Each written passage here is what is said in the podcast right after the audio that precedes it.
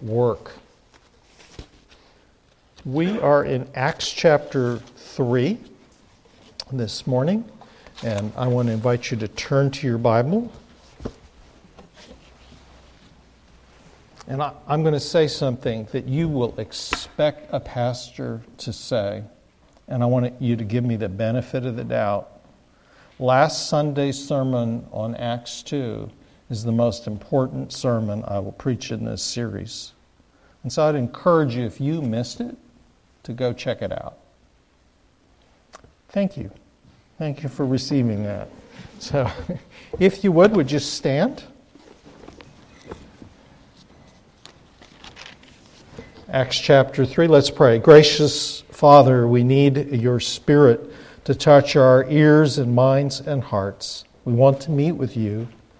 Let us see Jesus, we pray. Amen. Amen.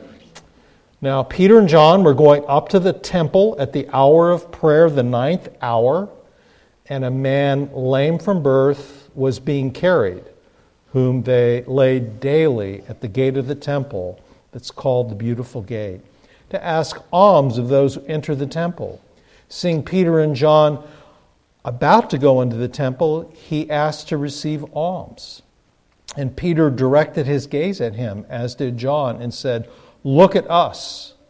And he fixed his attention on them, expecting to receive something from them.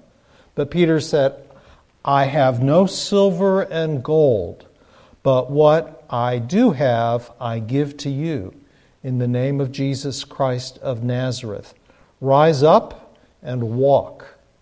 And he took him by the right hand and raised him up, and immediately his feet and ankles were made strong. And leaping, he stood up and began to walk, and entered the temple with them, walking and leaping and praising God. And all the people saw him walking and praising God, and recognized him as the one who sat at the beautiful gate of the temple, asking for alms. And they were filled with wonder and amazement at what had happened to him.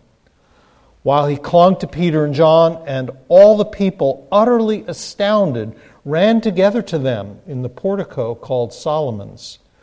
And when Peter saw it, he addressed the people Men of Israel, why do you wonder at this? Or why do you stare at us as though by our own power or piety we've made him walk? The God of Abraham, the God of Isaac, the God of Jacob, the God of our fathers, glorified his servant Jesus, whom you delivered over and denied in the presence of Pilate when he had decided to release him. But you denied the holy and righteous one and asked for a murderer to be granted to you. And you killed the author of life, whom God raised from the dead. To this we are witnesses. And his name, by faith in his name, has made this man strong, whom you see and know. And the faith that is through Jesus has given this man his perfect health in the presence of you all. Now, brothers, I know that you acted in ignorance and did also your rulers.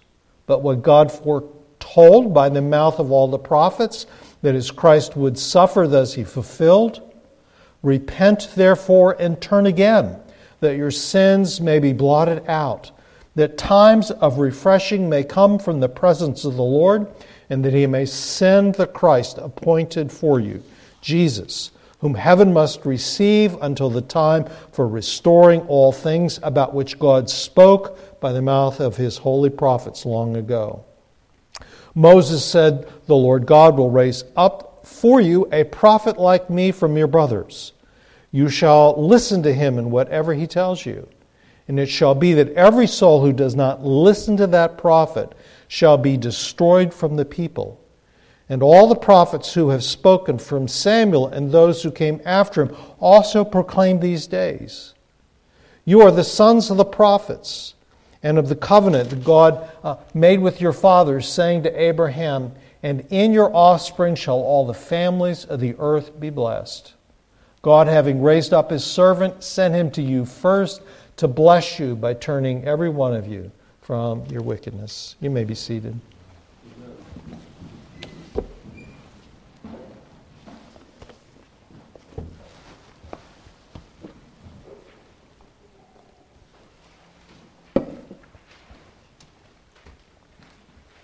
Our imaginations are wonderful gifts.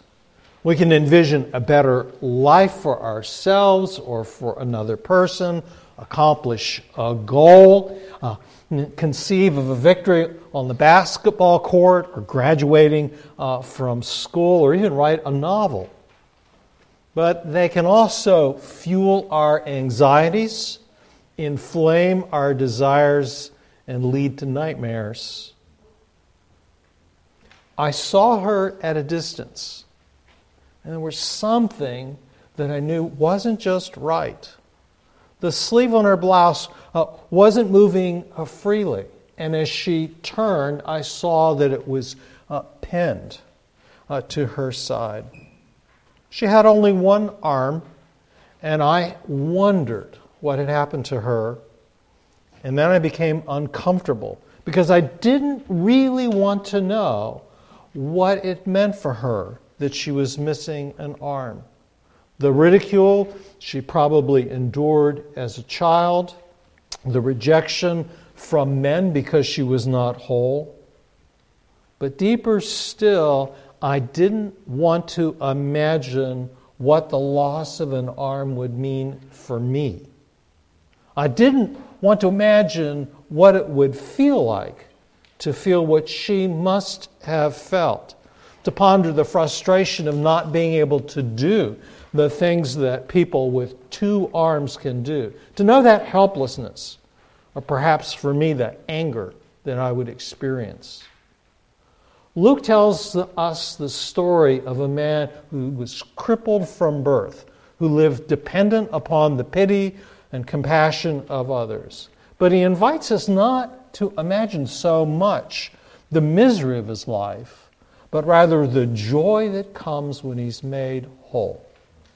Now, Luke doesn't tell us very much about this man, other than he's been crippled from birth and was well known in Jerusalem.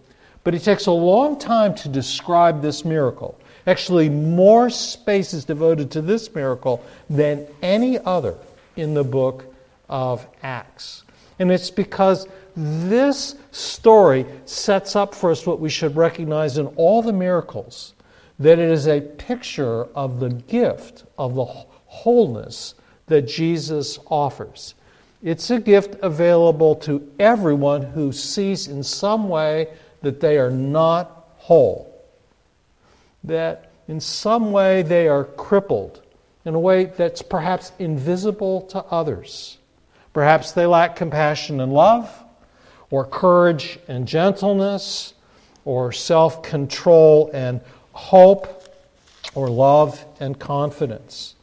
And I want to explore this story with you in three parts the joy in the healing, the joy that comes through Jesus, and the way to know this joy. Now, this man born crippled was healed in just this way. Peter and John were going into the temple at 3 p.m. That was the time of the evening sacrifice and a time when a prayer service was held. And as they make their uh, way through the crowd, a beggar is being carried uh, on a litter to his usual spot. Uh, this is a man who had never taken a step in his whole life and always had to be carried wherever he was. And he was had one of the best possible spots uh, to beg. It was at the Beautiful Gate, which was the largest gate that entered the temple area, which means it was a high traffic area. And people were gathered there at that time to go to pray. And one of the three chief characteristics of Jewish piety was almsgiving, giving to the poor. And so these people who were going there to pray would, well, be inclined uh, to give. And he caught sight of Peter and John and sized them up as good prospects. A few cents, please, he cried out. And as he began, Peter replied, Look at us. The man is anticipating that they will meet his greatest need, which is money. But Peter and John have brought no money with them in the temple, and instead they speak to his greatest need. Silver and gold I do not have, but what I have I give to you in the name of the Lord Jesus Christ of Nazareth. Walk. And Peter took him by his right hand, raised him up, and immediately his feet were made strong. And leaping, he stood up and he began uh, to walk. And he entered the temple with them, walking and leaping and praising God. Now, Luke's a physician, and he writes this kind of with a physician's eye. The way you might, uh, if you had a patient and you were reviewing his case. This poor man knew that he couldn't walk. And so when Peter spoke to him, he didn't budge. And so Peter grabbed him uh, by the right hand and began to hoist him up. And at that very moment, the Greek text says, instantly, everything in his feet and his ankle bones and his joints uh, were put into place. And all this happened in just an instant, like that. And uh, as he stood up, it was as if he had never been crippled. He doesn't learn to walk. He's not unsteady on his feet. Immediately walks. And he has such joy that walking isn't expressive enough. And so he begins to jump up and to leap and to praise God. And, well, the crowd notices this.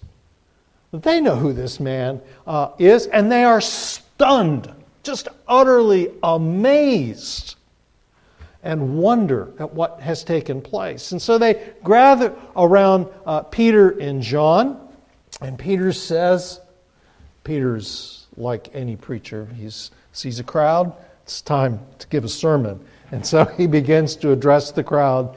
Uh, this man now walks not because of us, uh, as if we were especially holy. No, God is glorifying his servant, Jesus.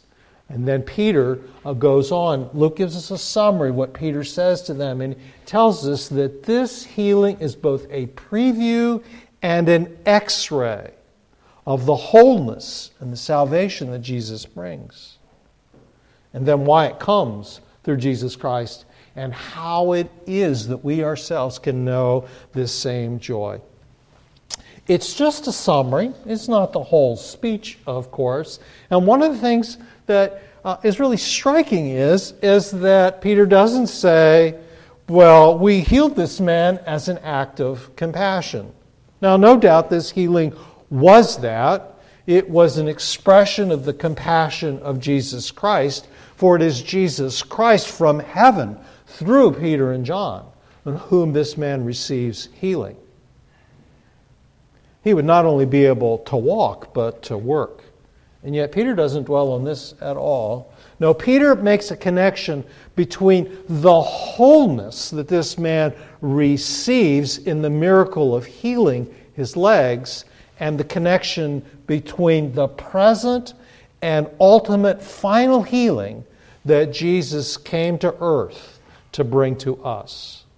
Uh, Peter emphasizes this as he talks about uh, the prophets foreseeing the suffering of Jesus and that this healing is in fact what Isaiah was speaking of. Isaiah uh, writes this in part The wilderness and the dry land shall be glad, the desert shall rejoice and blossom like the crocus. It shall blossom abundantly and rejoice with joy and singing. The glory of Lebanon shall be given to it, the majesty of Carmel and Sharon. They shall see the glory of the Lord the majesty of our God. Then the eyes of the blind shall be opened, and the ears of the deaf unstopped. Then shall the lame man leap like a deer, and the tongue of the mute sing for joy. For waters break forth in the wilderness, and streams in the desert. The burning sand shall become a pool, the thirsty ground, springs of water. In the haunt of jackals where they lie down, the grass shall become reeds and rushes. That's Isaiah 35. Isaiah sees a time when nature will be transformed, blind eyes open, deaf ears unstopped, and the lame will leap like a deer. And Jesus, if you read the Gospels, he did all these things. And now from heaven, he does it again. Isaiah sees a close connection between the healing of the lame and the blind and the mute and the restoring of all things. The prophet's looking forward to a day when everything that's broken and crippled and deformed on planet Earth will be restored.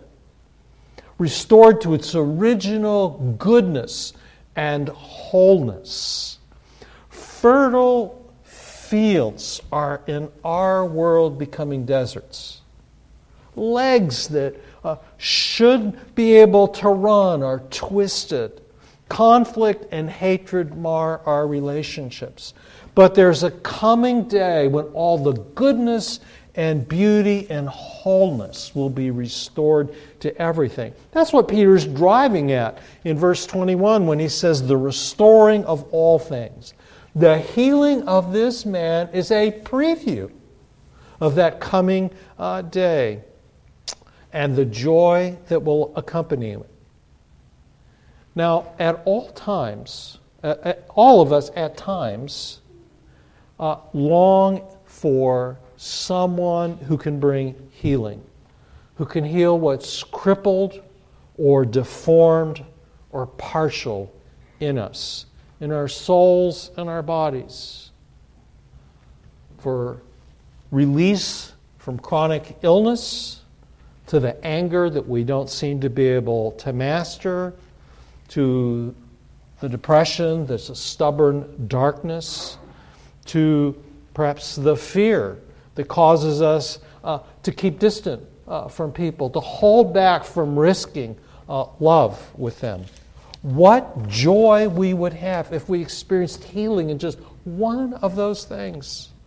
Well, the joy of this paralyzed man is a preview of the joy that's coming. Now, if you're uncertain about the gospel, of Christ's claims, or the reliability of the scriptures, would you allow yourself to feel that longing, the pull there is for personal and cosmic healing in your life? If you let yourself, you will recognize and feel that desire.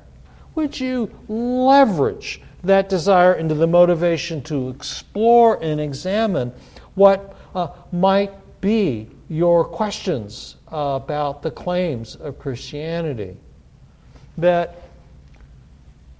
it might move you to be open to the possibility that there actually are satisfactory answers to your honest questions. This miracle is a preview of what's to come, but it's an, also an x ray of what God is doing. You know, an x ray makes visible what's invisible uh, to our eye, it exposes an inner reality. And the inner reality we see here is what God is doing in this very uh, moment to restore human life. Peter puts it this way Repent, therefore, and turn that your sins may be blotted out, that times of refreshing may come from the presence of the Lord. We cannot see forgiveness, nor the restoring of a relationship with God we can't see the gift of new life. These gifts are spiritual uh, and not uh, physical. And in this act of healing, in the way that it takes place, Peter is exposing the reality of this. He wants us to see this. He's declaring it in his sermon. Luke tells us something very similar to this that happened early in Jesus' ministry. It's in Luke chapter 5 if you want to look it up some friends brought a man who was paralyzed to Jesus. And they anticipated Jesus would heal them, but instead, what Jesus says in front of those that are gathered, Your sins are forgiven. Jesus addresses the deepest need of this man. And he hears uh, in the depths of people's hearts their grumbling that he would take on this divine prerogative. And so he heals the man. He says, Take up your pallet and walk, and demonstrates that in fact this man had received this greater gift, a greater gift than walking, the forgiveness of his sins. And so, in this x ray of inner healing, we have the first part of a two part healing which will be finished when Jesus returns and he raises to life those who've been dead and he creates a new heavens and a new earth. This miracle, in fact, uh, these miracles in the life of Jesus and in the book of Acts are called signs. They point to not only what Jesus is doing, but they point to Jesus himself. And so Peter begins his, uh, his address by saying, God has glorified his servant Jesus. This joy that this man has, and the joy that's coming in the restoring of all things, the renewal of all things, is a joy that comes through Jesus. Why is that? Well, Peter's speaking uh, to his fellow uh, uh, Jewish believers. And so he reminds them of the promises made to Abraham that Abraham would have a descendant who would bring a blessing to the world by removing the curse that had come because of human rebellion against God. And as Peter goes on and talks about Jesus and their relationship with Jesus, what he says just drips with irony. They all know, it hasn't been very long ago, what happened in the life of Jesus. They were familiar with Jesus' life. And he says, they delivered Jesus over to the Roman governor who had pardoned him and would have released him to be crucified. They denied Jesus justice, asking instead for a murderer to be pardoned. The holy and righteous one, which unusual names, but names nonetheless for the Messiah. Every pious Jew would have said they longing for the Messiah. And ironically, when he came, they rejected him. And the irony continues when he says, You killed the author of life. How can that be that you can kill the author of life? But God raised him from the dead. God's purpose was not thwarted. In fact, their actions furthered uh, God's purpose, and God vindicates Jesus as righteous and innocent by raising him from the dead. He is indeed the holy and righteous one.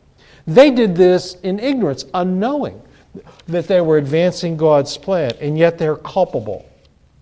They know the truth now. They are guilty of betraying the Christ. Peter's announcing to us that Jesus has died in our place, the innocent for the guilty. And through his sufferings, forgiveness, healing, new life, and deliverance have come. And Peter's emphasizes that he and John are witnesses to Christ's resurrection. And that's central throughout all of the preaching in the book of Acts. And here especially, it announces that God's future is breaking into our present existence. Christ's resurrection from the dead in, in a new body that's heavenly and not earthly is the first expression of the reality that a new and greater reality is coming.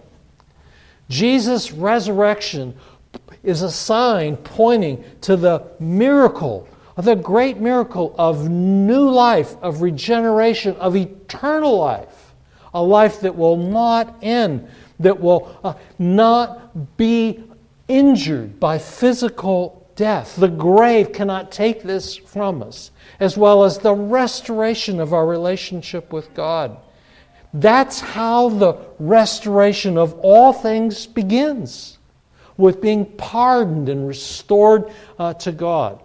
And so there's substantial healing, real healing available now through Jesus. It's not total healing.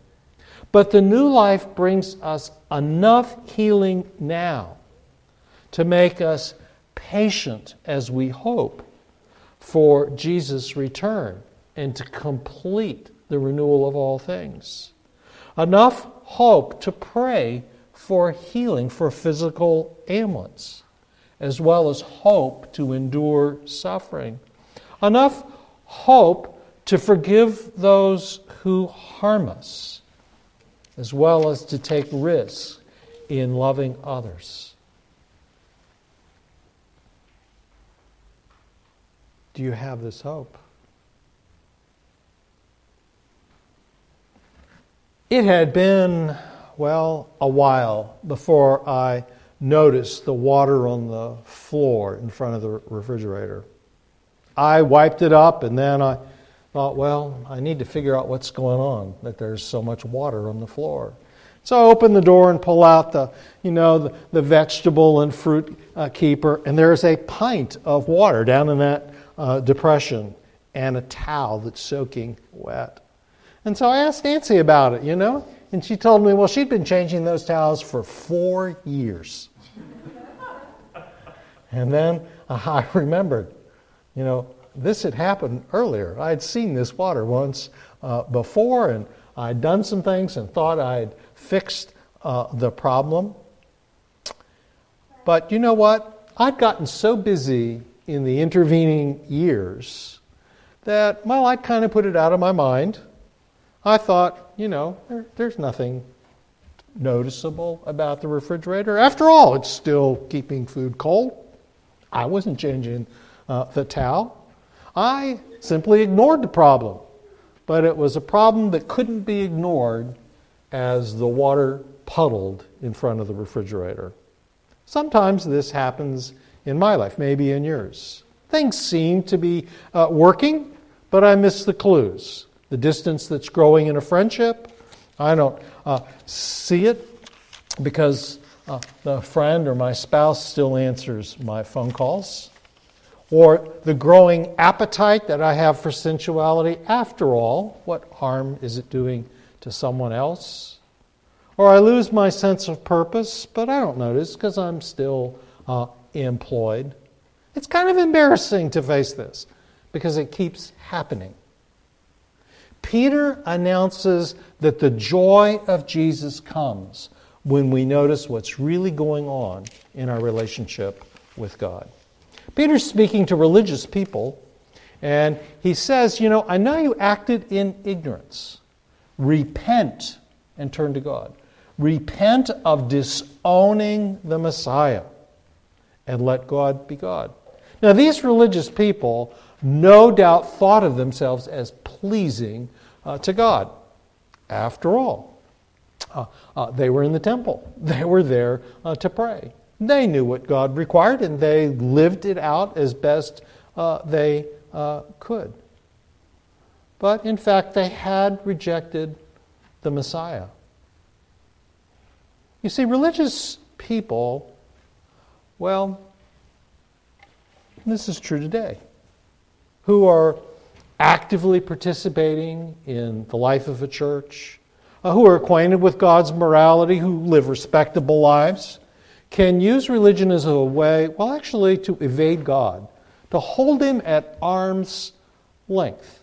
It, goes something like this.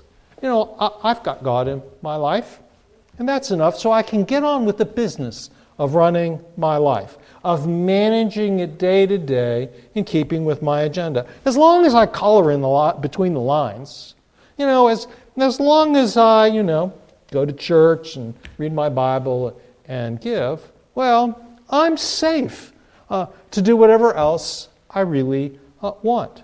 Such a life lived can actually not be one that's lived in submission to Christ, in real dependence on Him, of relying on Him in trust.